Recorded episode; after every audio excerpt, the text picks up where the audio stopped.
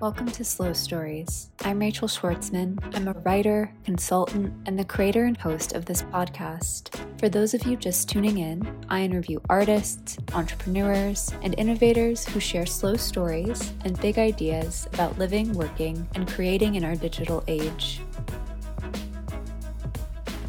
This episode begins with a story from Kate Litterer, who shares a novel that inspired her to slow down and embrace her creativity Here's more from Kate.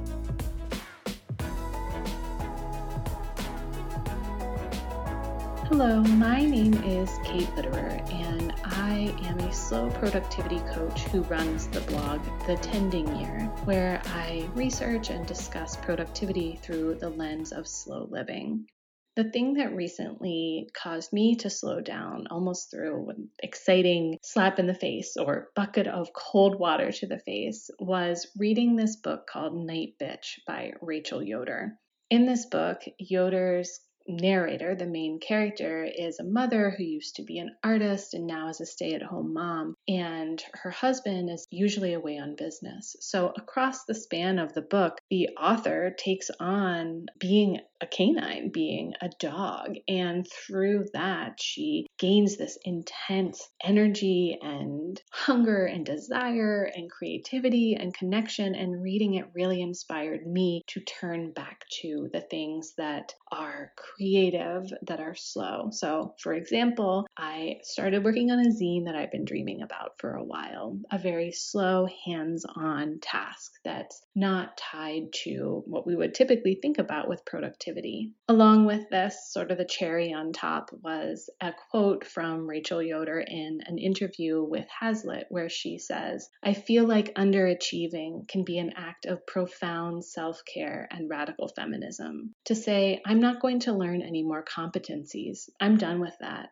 I am my competencies, and my talents are here to serve me and I'm going to protect those. They're not going to be given away. I'm not here to overachieve in service of other people. I'm here to focus on my dreams and my goals. So, right now, I'm feeling really inspired by Rachel Yoder and by her writing in Nightbitch and trying to slow down, be present, be competent, and have fun making a zine.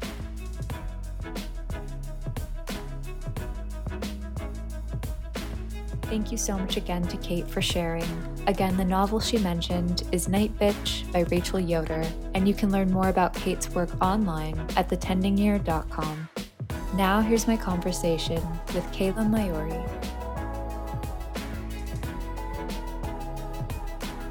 What we leave behind can still shape what moves us forward. This idea is at the core of Kayla Maiuri's poignant debut novel, Mother in the Dark, in this quietly captivating story, readers follow Anna, a young woman who finds herself at a crossroads as her complicated past converges with the present. As Anna's childhood and family life unfurl, we meet various characters who inspire deeper reflection about what it means to be a daughter, sister, and friend. For Kayla, fiction is a lens to better understand reality and as Mother in the Dark comes out following a period of prolonged distance and isolation, Kayla's book is a powerful reminder not to turn away from the people that we love. And in this interview, Kayla shared more about the origins of this story, her relationship with nature, and what she's learned about family, leaving, and time. An element of darkness hums throughout this book, but by the last page, Kayla's nuanced exploration of family and forgiveness shows us there's always light to be found. And after hearing from Kayla in this episode, you'll see what I mean. So without giving too much more away, here's my conversation with Kayla Maiuri, author of Mother in the Dark.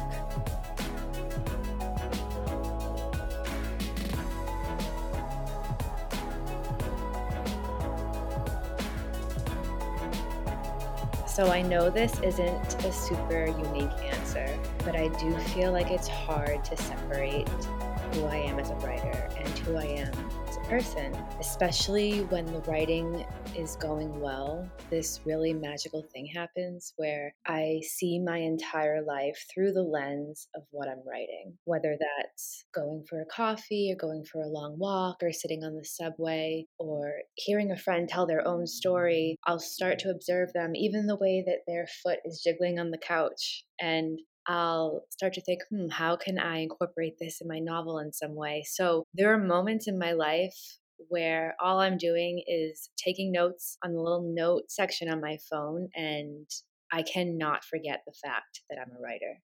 That's good to know for me. Next time we get together, I'll know I'm being studied. Just observing you. But I'm also, so that's obviously the creative aspect of my life, but I've been in admin work for six or seven years, and it sounds so strange, but it really satisfies this other part of my brain that wants to organize. And it's a lot of busy work, you know, with Excel sheets and calendars and running around taking care of other people's things. And I've actually just started a new job up at Columbia's School of the Arts, working for the deans there. And I love it so much because I'll be there for eight hours and then I'll look at the time. I'm like, wow, I've been sitting here at my desk. And you'd think I'd be depressed about it, but I'm not because it really gives me this craving for creativity and reading and writing. And I was, you know, at home for two years working remotely during COVID. And I wasn't reading and writing that often. And I really think it's this busy work that forces me to want to slow down when I get home. And I can feel now, right at my fingertips, I'm ready to start working on something. I don't know what it is yet, and I haven't started yet. But I know that it's this new job that's sort of reinvigorating me and making me want to go back to my roots as a writer. So fingers crossed on that front. I mean, I think that's so important to share I think when people think of being a writer now, there's still that romantic lens and there's no room for quote unquote busy work. But I would imagine that helps you kind of cultivate discipline. Absolutely. I need it. And I take full advantage of my 45 minute commute on the subway up to Columbia because I'm in Brooklyn now. I'm listening to podcasts on literature, or I'm reading, or I'm taking notes on just my own thoughts that I think could relate to writing somehow. And it's crazy that being busier allows more room for creativity. And I totally had that romantic view of I'm going to be living in the city, I'm going to be a waitress, and I'm going to be a writer, and it was so demoralizing. I hated it. I was serving for two years. And don't get me wrong, I love the culture and I love being around a bunch of other young artists who are just working in the restaurant industry to make money essentially. But, you know, customers treat you as if you're not a real human or as if you have no intelligence. But there was that sort of romantic, I would be in the corner scribbling notes on my little menu pads that I would take uh, customers' orders on. But at the end of the day, it was not for me. I could only do it for two years. And I was like, that's it. I'm out. I need to be at a desk. And that's where I've been ever since. Yeah, it's definitely not slow. no. But it was all a good experience in the end. It made my its way into the book, so there's that. I definitely want to get into talking about Mother in the Dark, but I'm wondering if you have a story in mind or one that you've come across recently, whether it's been an article, poem, song, another book that made you slow down or sort of redefined your definition of family? We spoke about this recently, but I had a pretty intense dry spell where I could not read for about six months. And it was really starting to terrify me because I thought if I'm not a reader, will this lead to me not being a writer? What is happening? I would begin books and put them down. And I think it had a lot to do with publication anxiety. I just couldn't sit still with another person's words because I started to think about my own words and how I wanted to change them, but it was too late to change them. But all of that changed this summer. I read Anna Hogeland's The Long Answer, and it is just, I mean, I read it extremely fast. I was on the beach with my sisters, and they were yelling at me because I wouldn't put the book down. But I also read it slowly because I would physically put the book down on my lap and just stare ahead and think about what I just read after almost every chapter. And it's this beautiful meditation on female friendship and a lot of reviewers are pointing out that it's about abortion and pregnancy and miscarriages, and all of that is existing in the novel. But for me, it's more about the beauty and power of storytelling and the ways that stories fuel us and sustain us and heal us, and how if you're going through a rough moment, you will turn to a friend or a stranger and seek out a story that they have, or they can maybe prove to you that you're going to be okay because they experienced some form of this. And most of the novel really is women going for long walks or sitting at a bar or talking on the phone and telling each other their life stories. It's so tender and the content can be a bit depressing at times, but it's I just felt enveloped in warmth the entire time that I was reading it because the author is so thoughtful and tender. And I've been recommending it to everybody I come across. I'm still thinking about it, and I read it in July. Sounds so affirming. Yes. Is there a passage that's remained with you? It sounds like there are many, but one that might be worth sharing here. Absolutely. I could see it more clearly now now that I was no longer with her, the ways I'd been the one imposing the distance between us, not her. I'd thought it was her choice, and I was honoring it, always waiting for her to call me, never making the first gesture, but that was not so. And for how long had it been this way? Her gestures were so plainly there, and I hadn't recognized them as such. The reason I love this passage so much is because the novel is also about adult sisterhood, which I sort of rarely find in literature. In this particular instance, we've spent the whole novel believing that the narrator's sister has been sort of distant and not wanting to see her, and the narrator is honoring that and just accepting that her sister wants space. And then we realize in the end, I don't think it's really spoiling in any way, but we realize no, she's had it wrong. Her sister actually has been making an effort to see her, and mm-hmm. she's been the one pulling away. And that dynamic, sisters are so strange. It's the strangest relationship in the world. I'm the eldest of three, and truly, this happened a couple of weeks ago. We were screaming in the bathroom about some trivial fight, and then two seconds later, we were cheersing our glasses of wine and taking selfies together. it really is crazy the ways that you can sort of heal these things that seem like monstrous intense issues and then turn out to be nothing because you know there is that unconditional love but i just i really related to that in anna's novel and to me it was really one of the greatest aspects of it yeah, that passage is amazing. I mean, to your point about those kind of tricky sibling dynamics, I'm an only child, so I'm always interested to hear how boundaries are established, but also broken down. I've always kind of thought of having a sibling as having like a built in mirror. They are there to kind of show you things that maybe you can't see from your vantage point in the sibling relationships I've known seems to be that kind of reckoning.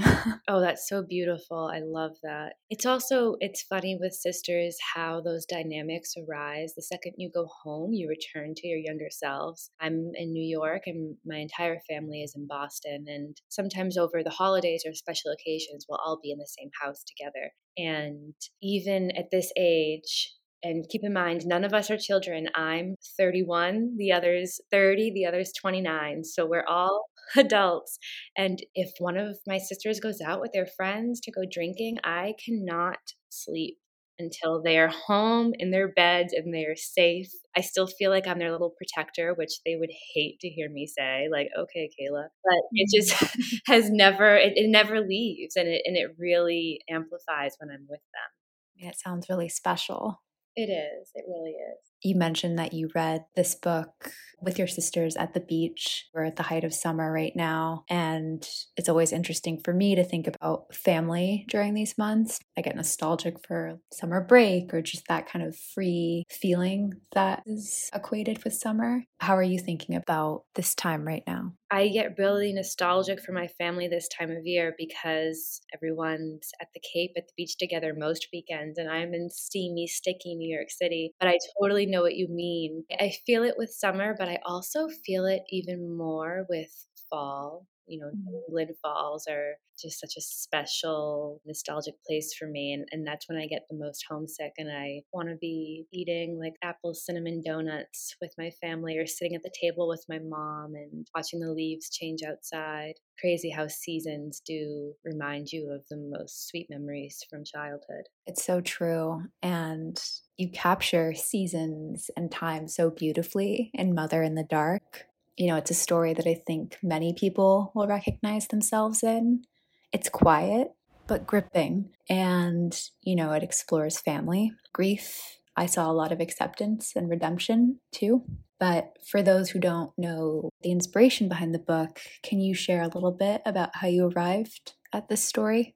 Yeah, I began the novel eight years ago which seems fitting for a podcast about slow stories because I've been working on this for a long time. I was in my second semester at Columbia and I was haunted in a beautiful way, haunted by an image of a woman who was living in her nightgown and her wool socks and sitting in the living room drinking her iced coffee from morning till night until the ice had melted. And I realized that these were memories of my mother in the years after her own mother's death. And I kept returning to this image and I wrote it in a million different ways. There are just so many quiet moments of this mother sitting in the living room with her children or sitting at the kitchen table. And it took a long time to really fictionalize it and create the plot. I feel like that's what I struggle with most. My notebook and my notepad are just scenes and scenes of these delicate moments where nothing is really happening. It's character building, right? Um, so, so, that's where the novel began. And so it, be, it began with a memory of my mother, but certainly now has become something completely different. It had to have been a powerful image to stay with you in that way. Yeah, and it was also the first time that I was really away from home because I'd gone to college in Boston, just a half hour away from my family. So I think being in New York, just I, I was flooded with memories that I hadn't really acknowledged when I was in my teens and my college years. So I had this excellent professor at Columbia, Elissa Schappell, and she had so much inspiring advice that has stuck with me for years. And one of them was she's only interested in authors who have left their bloody fingerprints on the page, meaning that they've given up some part of themselves to the reader. And this is also in relation to writing about family or people you love. If you're going to exploit somebody in some way, you have to be willing to exploit yourself as well. Show those less than flattering aspects of yourself. And also, in writing about family, she said, Do you need to protect your work from your family and protect your family from your work? Just that delicate balance of not wanting your family and any guilt to interfere with this work that you're meant to be writing, but also wanting to be delicate in how you do that because these are people that you love and that you don't want to hurt. I did keep my family from my work and my work from my family for years and years. They really they've they didn't read it until the galleys were out, and I thought it was very wise advice. I mean, that's hard. That's really hard. Do you think you had to leave and create distance in order to really commit to that when writing? Yes, I had to really get out of my own way and force myself to be ignorant of the fact that the catalyst for the novel was a memory. And again, it has taken on a life of its own. And I don't connect with it the way that I did when I was 23 writing it down for the first time because it has changed so much. But I mean, it was difficult. These were truly the darkest years of my life. Was we're writing this novel because I was confronting things from my childhood that I had been burying for years, and there was even a moment, and I have an essay about this coming out week of publication, but there were moments where I truly started confusing my life with the life of my narrator. I would be out to dinner with friends and I would say something thinking that it was a memory of my own, but really it had never happened in my real life. And it also was warping my perception of my mother. I was believing that she was crueler than she really was and that she was Diana, the mother in my novel. And thankfully, once it was all out and all on the page, I had the time and the space to sort of regulate those emotions and get out of this warpy, weird time in my life. And I no longer have those feelings, thankfully. I can separate my mother from Diana in the book, but it was a rough period. I mean, I've never really written fiction before, but obviously, most stories are drawn from some sort of real life element. So to be able to kind of create that boundary probably takes a lot of muscle memory and building and sounds exhausting. It was. It was exhausting and it was making me so angry. But I also was addicted to it. I couldn't stop because I knew that what I was writing, somebody would be able to relate to. And so I'm happy I stuck with it. Eight years later.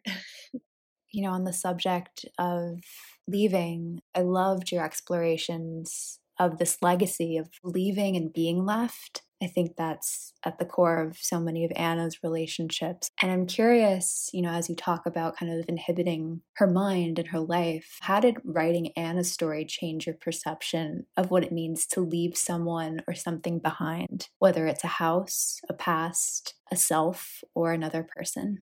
Oh, I love this question it taught me a lot about the ways that we leave people and that there are good and healthy ways to leave people and there are really destructive cruel ways to leave people and I think it was really important for me, especially with this novel, although there are moments where Diana, the mother, is just completely wicked and, and cruel and emotionally manipulative. Anna and, you know, this day and age, there's a lot to be said about us protecting ourselves and setting boundaries and leaving people who hurt us. But I, my own personal take is that Anna left in a really cruel way. And the way that she left also echoed all of the things that she hates about her mother. She thinks that she is not important to anyone in her life, which is a really selfish way to relationships, I think. And, you know, she abandons her mother, but also her sisters who really didn't do anything wrong and for their whole life anna has been their protector and and i understand other people will, will read this and be like oh she did the right thing. She's leaving this really toxic environment. But i've always felt a tenderness towards this house and this family and this complicated mother figure and i think that Anna did it the wrong way. But hopefully, you see as the novel progresses that she tries to rectify that, maybe, or she will try to rectify that in the end. It's very open ended. I mean, I moved around quite a bit when I was younger, so I really connected with Anna's experiences of finding herself on unsolid ground, mm. especially in the midst of a really unstable family life. In your opinion, how does moving move a family closer together or apart? I'm a really sensitive person and I was a very sensitive child. And I remember, I mean, there's that scene in the novel where they're all in the car and they have the boxes are tipping and they're moving from their home in Everett to their home in Topsfield. And Anna feels this sense of safety because they're all together. She can see everybody. And I think she feels most at ease when all of her family is in sight and she can feel their presence and she knows that nobody's missing. And moving and the concept of one of the parents i mean she fears at one point that her mother will decide oh i'm not coming with you guys and you're going to move without me and in my own experience moving has always brought me closer to my family as a, as a child you're in a new environment and you need to be cloistered because it's the one thing that feels familiar to you. I remember I used to have reoccurring nightmares of there being like a Wizard of Oz type tornado plummeting through my neighborhood and we'd all be running in the car like my mom and my dad and my sisters and I and the dog and my mom would literally be standing in the driveway in her nightgown looking up at the sky and the car would be lifting off the ground and be like mom mom get in get in you have to come with us and she'd be like no I'm going to stay this nightmare stayed with me until, I mean, I'm pretty sure I was having this nightmare when I was at Columbia as a grad student. This idea of somebody getting left behind or not moving with you. Well, I think that fear of loss is also so present throughout. I mean, correct me if I'm wrong, but there are a couple of instances where Anna is with her family, but she thinks, please don't let anything bad happen. So it's almost that like anticipation. Yeah, it's like her mantra. And even the rest of the girls, they sleep with their doors closed, but Anna sleeps with hers open because she wants to be able to hear if they're in danger and she wants to be able to make sure that she can and gather everybody and protect them, which is something I still do today. I don't understand people who close their doors at night. I want to be able to hear if there's a man coming in to murder. Yeah. Well, I think that's probably a result of so much that's happening in the world, which is probably a whole other conversation. But that feeling of bracing for those little losses and those big losses kind of hums throughout Mother in the Dark. And it also kind of adds texture to this really big emotional tug of war between Anna and her family, particularly her mother. And so I think it would be great to have you read a passage that sort of demonstrates that dynamic, particularly in chapter 8. So, this is a moment in the book where the father has announced that they're moving to, it's a mix between the suburbs and a farmer's town. And they currently live outside the city of Boston in a lower class neighborhood. And the mother has been sort of pitting the girls against their father and wanting them to take a side. And this scene, she asks them um, if you could choose between the two of us, who would you choose, me or your father? And the girls are circled around her while she's in the tub and they're comforting her. And in this moment, she also has a bottle of pills by the tub that Anna notices. And this is what happens shortly after. When she finished her bath, my sisters swirled the filmy water. My mother rose slowly from the tub, revealing the ripples of her stomach and the wiry pubic hair below. Her legs were unshaven, spider veins like the cracks in porcelain. Eventually, at dusk, she emerged from her spell. She scooped dollops of ricotta cheese and honey on toast, set napkins and placemats on the table. Briefly, my mother was joyful, basking in the falseness of our happy quartet. We scooped pistachio ice cream from the tub until our tongues went numb. While we ate, she finger combed her hair, raking through the wet knots, her arms wobbling, skin sagging from her bones like hung clothes. All around us, the blackened windows reflected the lighted rooms of our house, eclipsing the outside world. I avoided our reflections, the distorted, faceless figures seated at the table, disturbed by the way we morphed into sameness. I didn't want to be related to this creature, this impostor who'd come to stay. I focused on the Italian farm girl figurines that sat on the shelf behind my mother, their glassy faces gleaming beneath the yellow light, their bodies swimming in skirts that drowned their feet. My sisters and I liked to point out our favorites. Mine was the girl in the lilac skirt, a gray, stringy haired puppy propped in her wicker basket. I was pulled away from this when I noticed my mother beginning to fade, her head bobbing, eyes growing heavy. She tongued the cold spoon until green dripped from her lips and chin. She dug in for more, but opened her mouth too early when the ice cream was still inches from her tongue. I didn't know it then, but she was high. She burrowed for something in her pocket, popped two or three orange pills in her mouth. It looked like she was eating little bugs. Her head lolled when the drugs took over, her words becoming elongated, warped. Soon she was asleep. This gave me an aching feeling in my stomach, a feeling of worry. At least she looked peaceful, gentle. I draped a fleece over her shoulders and left her sleeping at the table, led my sisters upstairs, where the three of us lay snug tight in one bed.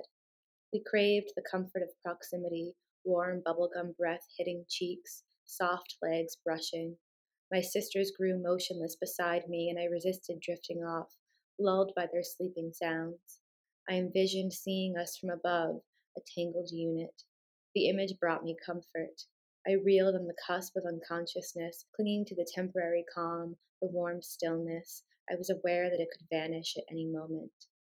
Sets the tone, really, for what's to come. As Anna reflects on a lot of these early experiences in her life, we see how much of an observer she really is, and something that's to her detriment is that she's often mulling over the past. And I think you use time in a really compelling way to demonstrate the arc of this family. You dip into her past, but also Diana's past as a child in the 70s. And so I want to talk about time a little bit and start by asking when do you think reflecting on the past can be nourishing?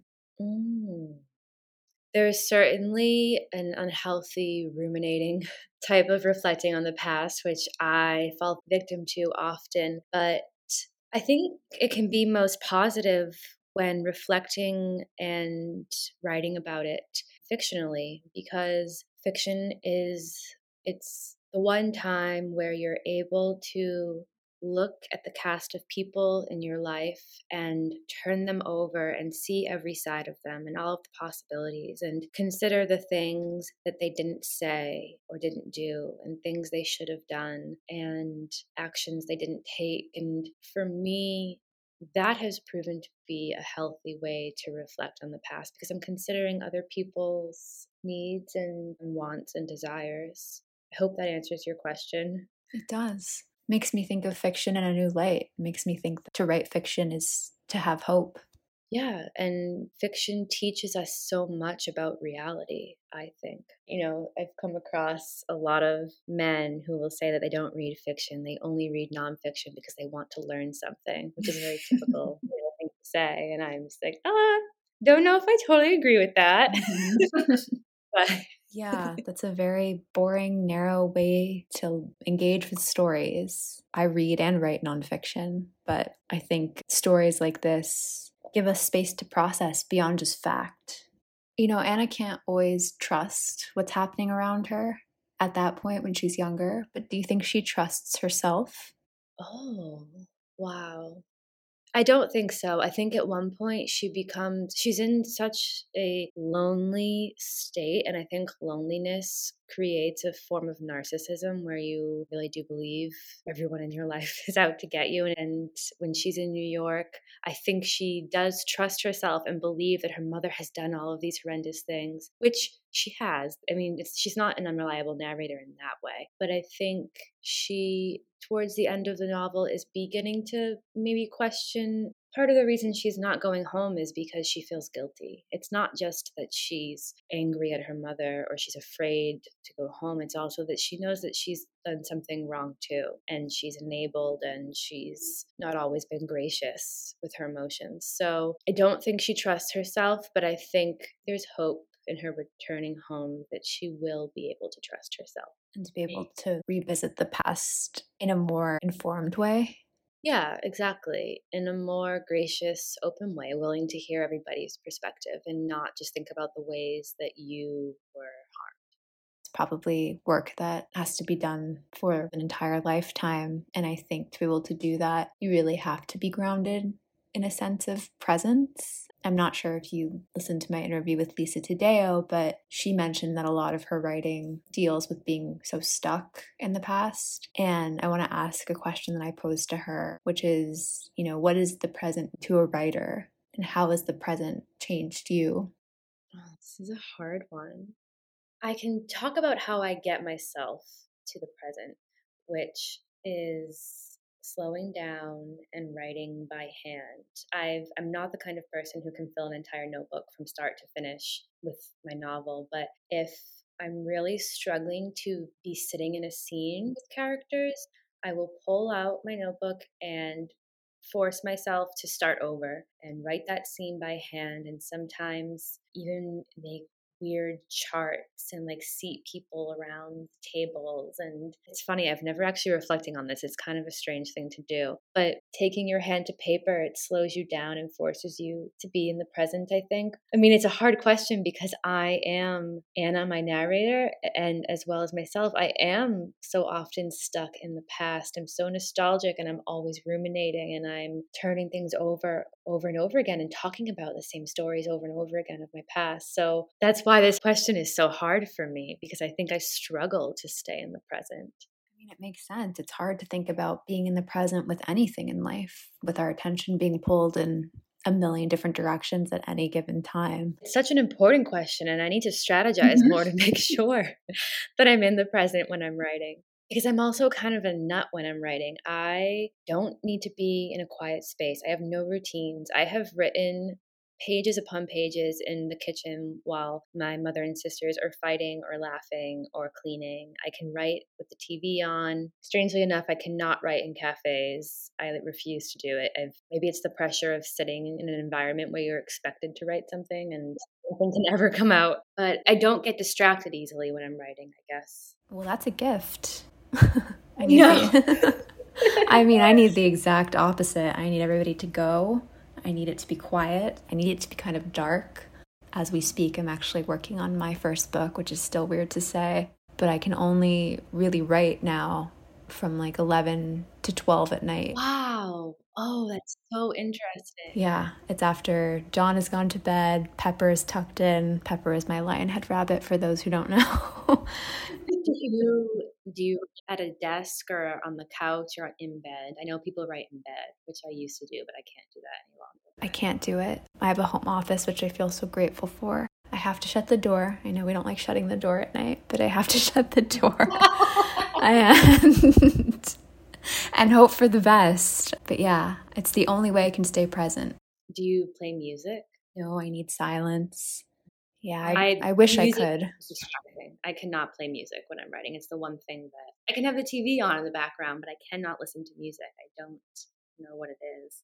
Music is a very triggering thing almost. I mean, it's so beautiful or it's so powerful. I get that. I feel like I would become overwhelmed. No, yeah. And it also, music can bring you back to another point in time. And I think that's why I can't listen to it while I'm writing. And also, you'll start singing along to the lyrics. I get nervous because if I'm listening to something and trying to write something else down, I'll start writing down whatever is playing. So it's like that phenomenon. Can't have that.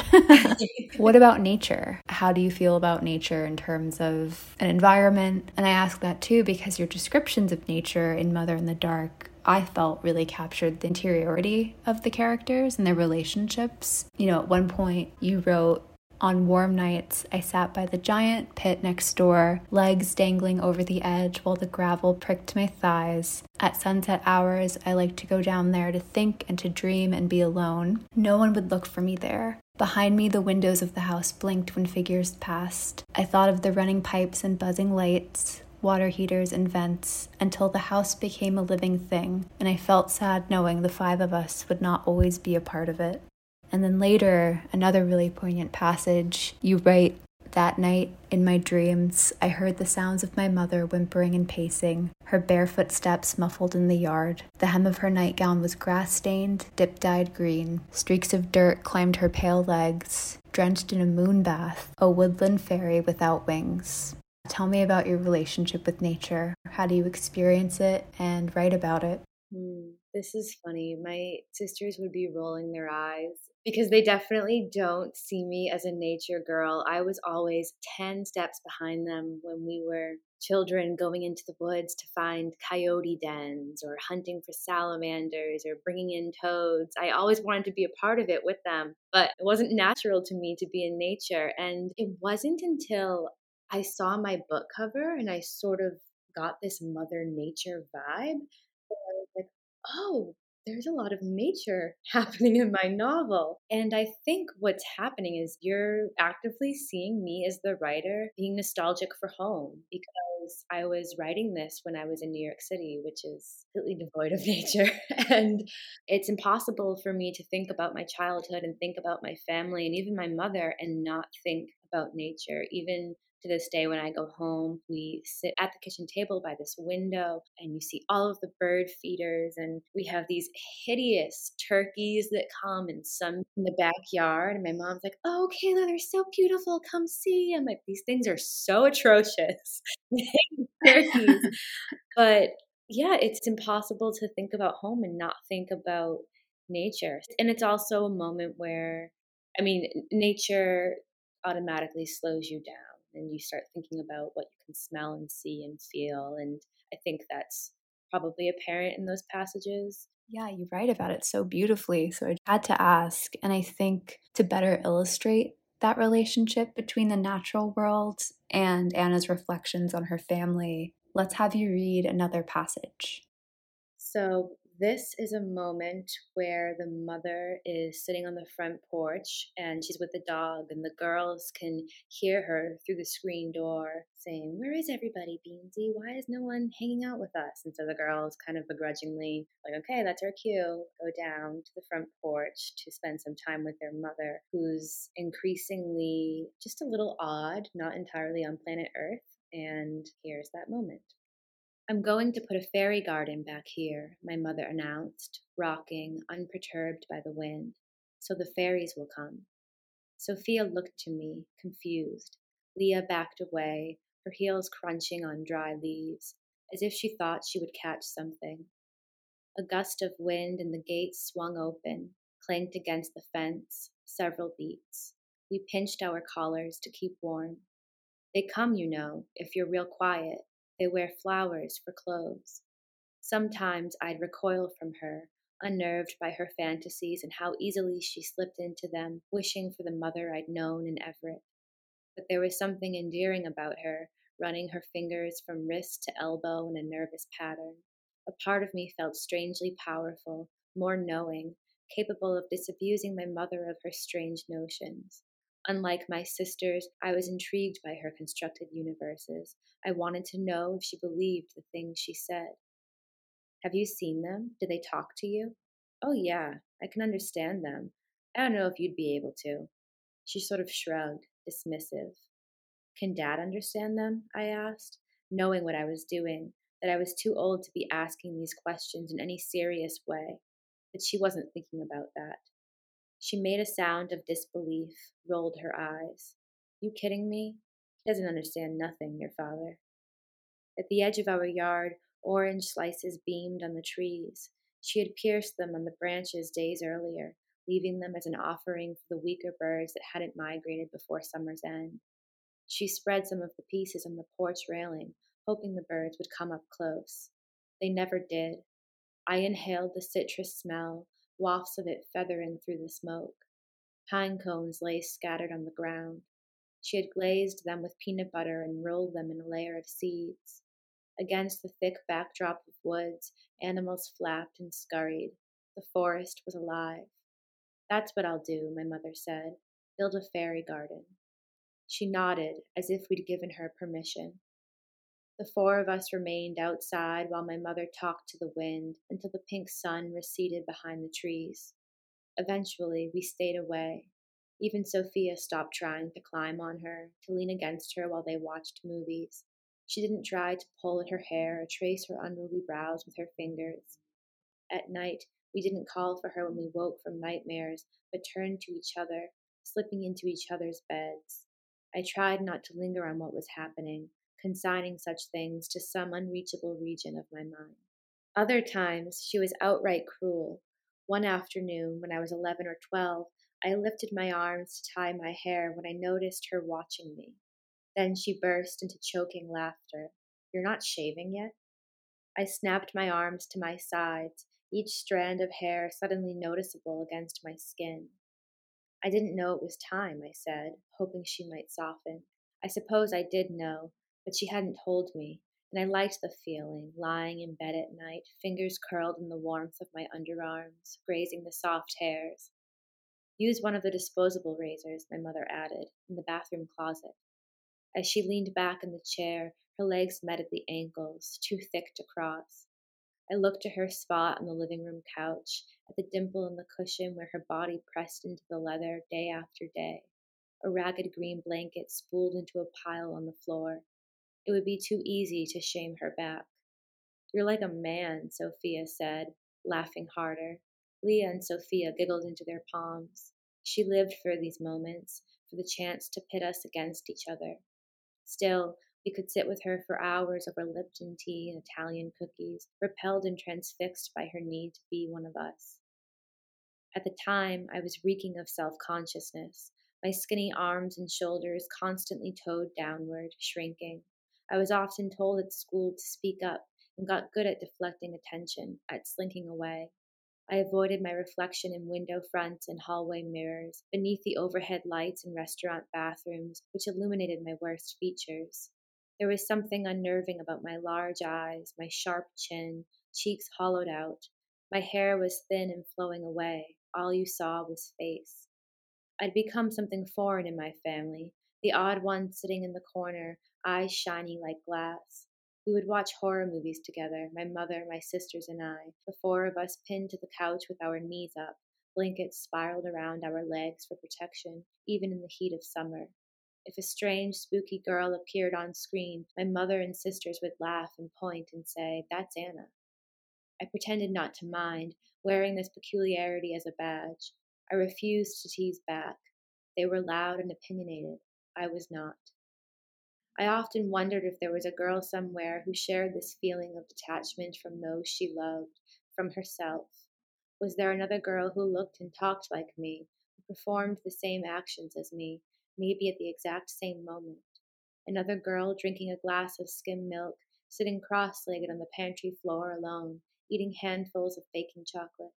Another girl looking out the passenger side window of her father's truck, watching the raindrops race down the glass, feeling bad when they hit the bottom and lost their shape.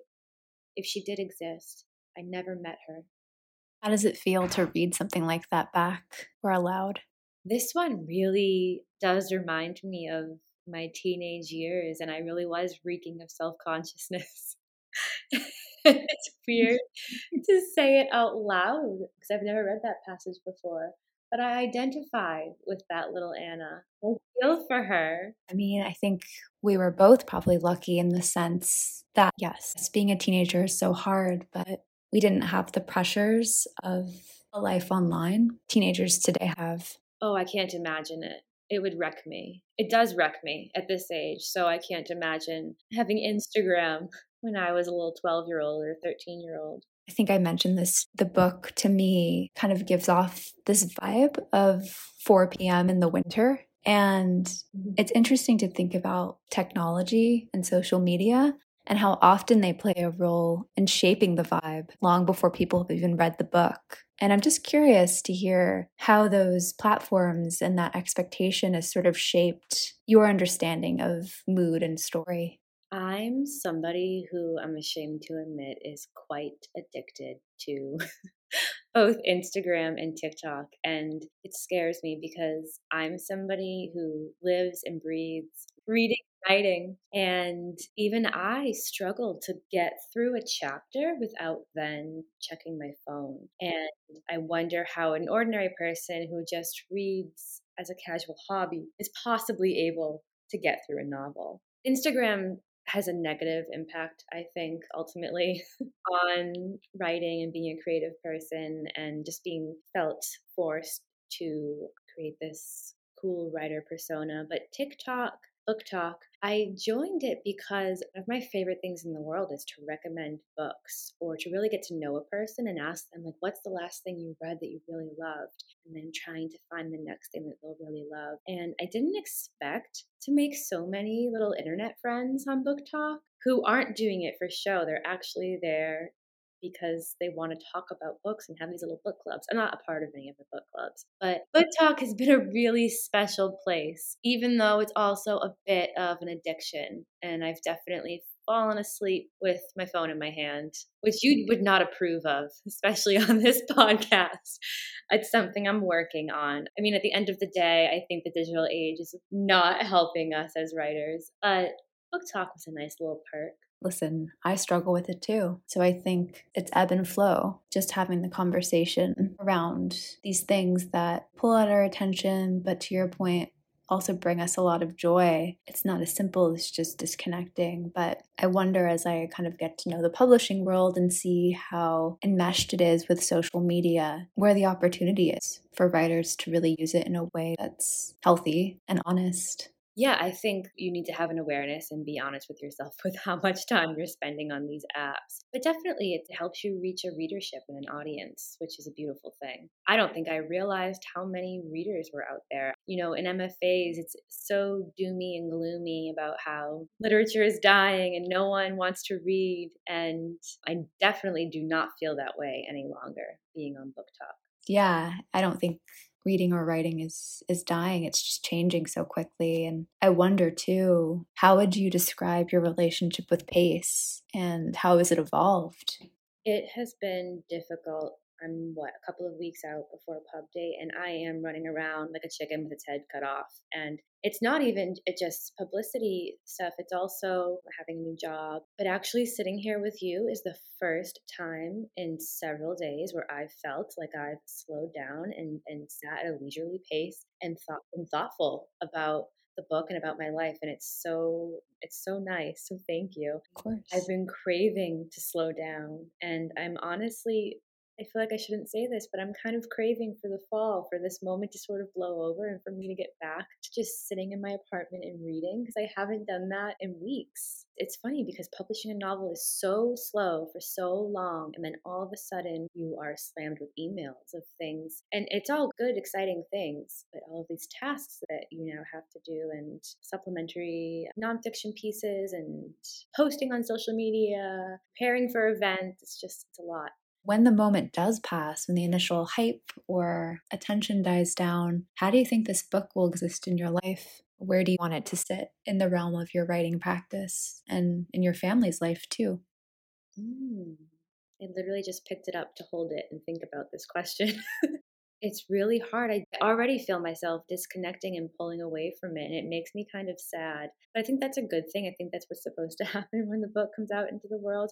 And I don't really identify with Anna any longer, except for that passage about teenagehood. And so I hope that this book will exist as a feeling of pride, I guess.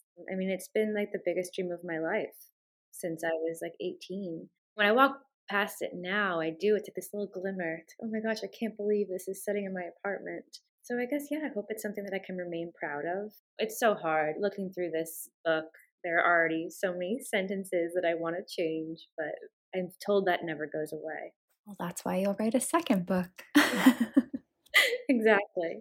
As a creative person and as an engaged person, I've found that asking questions is the only way to move us forward. So, as you sort of reflect on the many ideas we've talked about in this conversation, I wonder what question you hope people will start asking you more often, whether it's in the context of writing, family, friendship, time. So, I've noticed that everyone from friends to acquaintances to strangers, the first thing they ask when I tell them about my novel is, "Oh, did that really happen to you?" or "Oh, you are you talking about your life?" And trust me, I understand the curiosity. I do it myself all the time when I'm reading, especially when I'm reading my friends. But when it's a stranger, it does feel like this really sort of uncomfy, invasive question that I feel like I'm forced to answer and I don't want to. Also, it, it takes away the magic of the book. I'm not important. The end important. I, I am not who you're supposed to be focusing on. So I think I want people to focus more on craft in the process when they're asking me questions, which this podcast has done exactly that. And I also hope that readers are gentle with these characters who I think can easily be villainized, especially Diana. I have so much love for her and I am afraid people are going to think she's just pure evil, but she's not to me. And, you know, there are moments where she's a bad mother, but not a bad person. So. I mean, that's just true of life. We all have our moments. And I think without giving it away, by the end of the book, readers will be reminded of our humanity and how fragile and imperfect it is. That doesn't mean we should turn away from it or the people that we love. Yeah, exactly. That's beautifully said. And on that note, let's close things out by having you read one more passage from Mother in the Dark. This is a moment where Anna has returned home briefly and she gets in an argument with her sister. And this is after they've walked away from each other. The distance between us was too great. I let that happen. I didn't know my sisters anymore. I didn't know Leah. But I wanted to ask her Do you remember the night she left you at the playground? Your eyes squinting in the glare of headlights as she swooped around the lot. I cried for her to turn around, but she said we had to teach you a lesson. She sped down pockmarked roads wearing only her nightgown and wool socks, a chalky patch of cereal milk blemishing the collar. I dug my nails into wet palms, angry with myself for not jumping out of the car right then, for not running and throwing my bigger arms around your smaller ones. We tore past the cornfields and onto the main road, where she unrolled the window and let the wind whip her dirty curls, shouting about how you were going to be the end of her. You were out of control. In the back seat, I tugged at my fingers, pinked and warmed, tugged with such force I thought they might pop from their sockets. I hated her for abandoning you, but I didn't tell her this. I remember thinking you were going to freeze out there, even though it was only October and you had on your windbreaker and your Pocahontas hat. I imagined finding you on the ground, eyes coated in mucus, lips blued. What would we do with you then? When we came back some minutes later, you were standing by the swing set, toeing the dirt with your light up sneakers. Your lower lip was thrusting out, but I could see the swing shaking wildly behind you, and I knew you'd just hopped off. You only wanted her to think you'd been having a miserable time. She bopped the horn with her fist, and you knew to come running. I could smell the cold coming off you when you slid in beside me. I took your hand. Remember what she did that night? When we pulled into the garage and you crawled out from the back seat? She knelt bare kneed on the concrete and pressed her face against your hard little stomach, begged you not to tell him in her desperate whisper strains. Her nails slipped as she clawed your coat. Tears puddled the fabric. You reached for a red hair strand. You took her in, her ruddy cheeks, lashes clumpy wet with mascara. I hadn't left the car but sunk myself deeper into it until I was crouched on the floor, my legs crumpled under the seat, afraid of her crying, of your mothering. She did a lot of things back then, but you seem to have forgotten, judging by the hours you spend at her kitchen table, the afternoons you share over packaged pastries and coffee when I can barely manage a phone call. Tell me, Leah, how do you forget? Can you show me how it's done?